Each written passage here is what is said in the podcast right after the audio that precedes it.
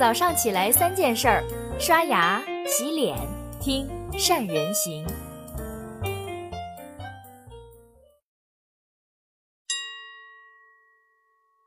大家好，我是善人。世界杯还有半个月就在俄罗斯开幕了。根据预算呢，这一届世界杯国际足联的收入将会超过八十亿美元，其中厂商赞助大概有二十亿，授权品牌产品的销售高达四十亿。所以今天呢，在世界杯即将开始的时候，我想跟大家聊一聊关于体育营销的话题。一说到体育营销，大概很多人都会有些误区。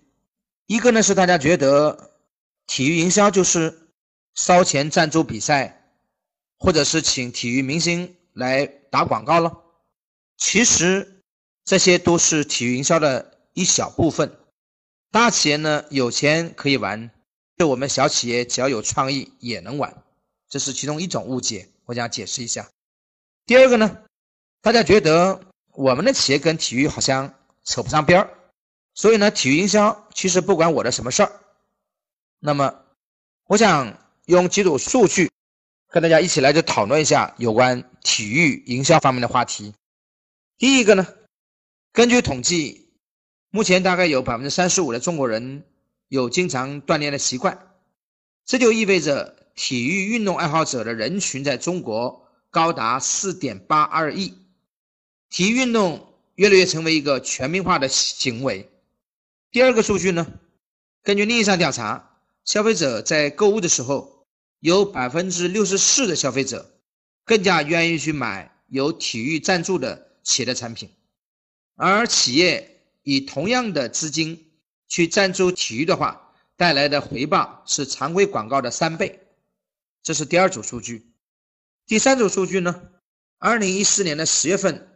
国务院呢发布了一份关于加快发展体育产业、促进体育消费的若干意见这份文件，其中就提到了到二零二五年，体育产业的总规模将会达到五万亿。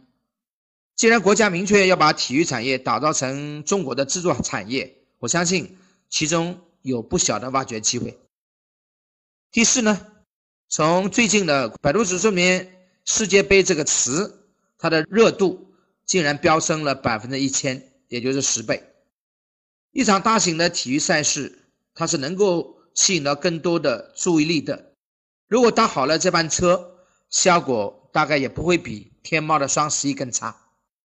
从以上的这四组数据，我们大概可以看出，体育产业正在蓬勃的发展。以前呢，我们没有去关注，但是呢，今天我们不仅要关注，而且要去抓住这样的机会。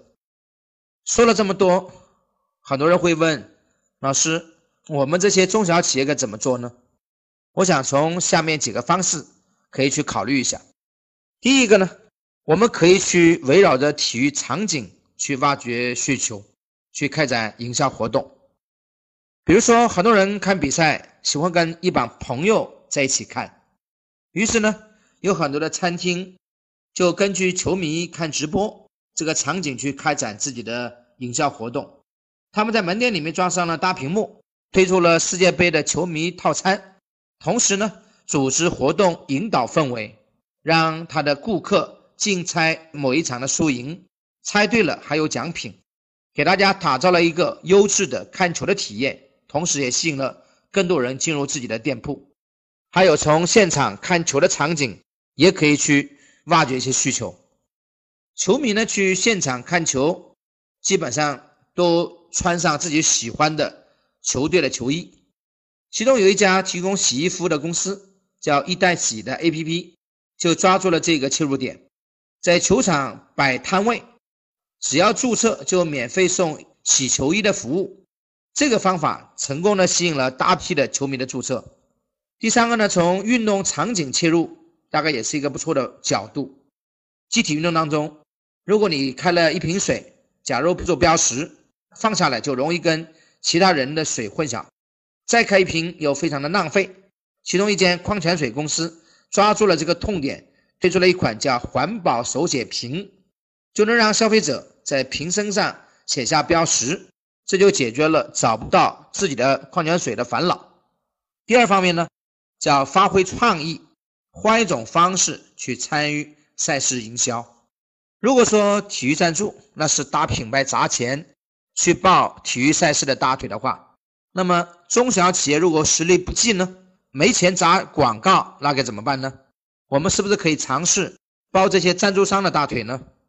举个例子，二零零六年的世界杯，九九鸭还只是一家刚刚成立四年的公司，为了开展世界杯的营销，他们就跑去包着央视直播赞助商青岛啤酒的大腿。开展了一场世界杯喝青岛啤酒、啃九九鸭的联合营销。世界杯一个月下来，业绩比原来的同期翻了一番。我们知道，很多赞助这些世界杯大型体育赛事的大公司的分支机构遍布在全国各地。如果我们的规模还没有达到可以开展全国营销，或者没有钱去真正去赞助的时候，我们是不是可以联系？这些赞助商当地的分公司开展一些区域性的体育赛事呢？还有另外一种做法也很讨巧，值得大家去思考。这就是世界赞助一些小型赛事。既然中国有四点八亿的人都喜欢运动，那么是不是可以借助一些区域性的小型赛事去营造自己的品牌和形成关注呢？二零一七年过年期间，在广东的。一个小县城就有一家家电企业，他们组织了一场贺岁杯的足球赛事。这个联赛呢，吸引了当地的八支球队参加。虽然球员不过一百多人，但是在今天年味儿越来越淡的这个时候，给当地居民带来了新的乐子，迅速的在当地炸开了锅。但其实这家公司赞助的足球联赛，从球员的开销到比赛奖金，总共也就几万块钱。巧妙的通过一场足球联赛，成为当地家喻户晓的品牌。最后，我想再来谈一谈关于体育新的趋势跟变化。第一个呢，观看赛事的球迷的变化，他们更加趋于年轻化。根据世界杯球迷人群洞察报告就显示，九零后的球迷占比从百分之九增长到了百分之二十，而女性球迷呢？从原来的百分之三十四增长到了百分之四十六，消费者发生改变，我们的营销是不是随着用户群的变化也要做一些调整呢？第二，观看赛事的渠道的转变，很多球迷看比赛，过去呢看电视直播，今天很多人会转向看网络回放和视频集锦，而微信成了获取比赛资讯的特别重要的来源。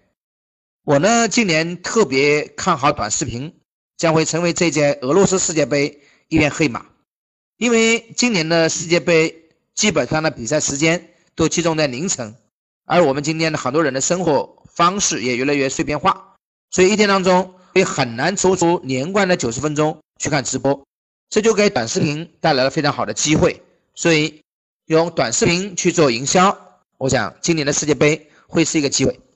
第三呢？我们要去关注焦点的变化。以前呢，大家看比赛关注的焦焦点呢是比赛本身，现在看比赛从比赛结果到转向了花边的趣事。就拿一六年的里约奥运会为例，只是铜牌得主的傅园慧，在整个奥运会结束之后，百度搜索结果竟然高达两千四百六十万。为什么呢？因为在他比赛之后的表情包很滑稽。而且说了一句话：“我已用尽了洪荒之力。”凭这句话爆红了整个网络。以前呢，我们只是砸钱去赞助赛事，企业就一定可以获得高的曝光量。但现在新的消费群体、新的传播渠道、新的关注焦点，给体育营销带来了新的不确定。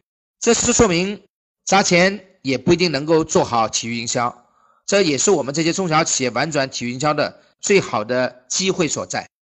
体育营销好像看上去跟我们的本业没什么关系，如果运用得当的话，是不是能够成功的给企业的营销开辟一次蓝海呢？尤其在大家还没有重视体育营销的时候，如果你先上车，是不是可以去赢得先机呢？好了，以上就是今天的三人行跟你分享的所有的内容了。欢迎大家发挥想象力，在下面留言跟我们一起讨论讨论，您的公司怎么样去开展体育营销呢？谢谢你的收听，祝你的生意越做越好。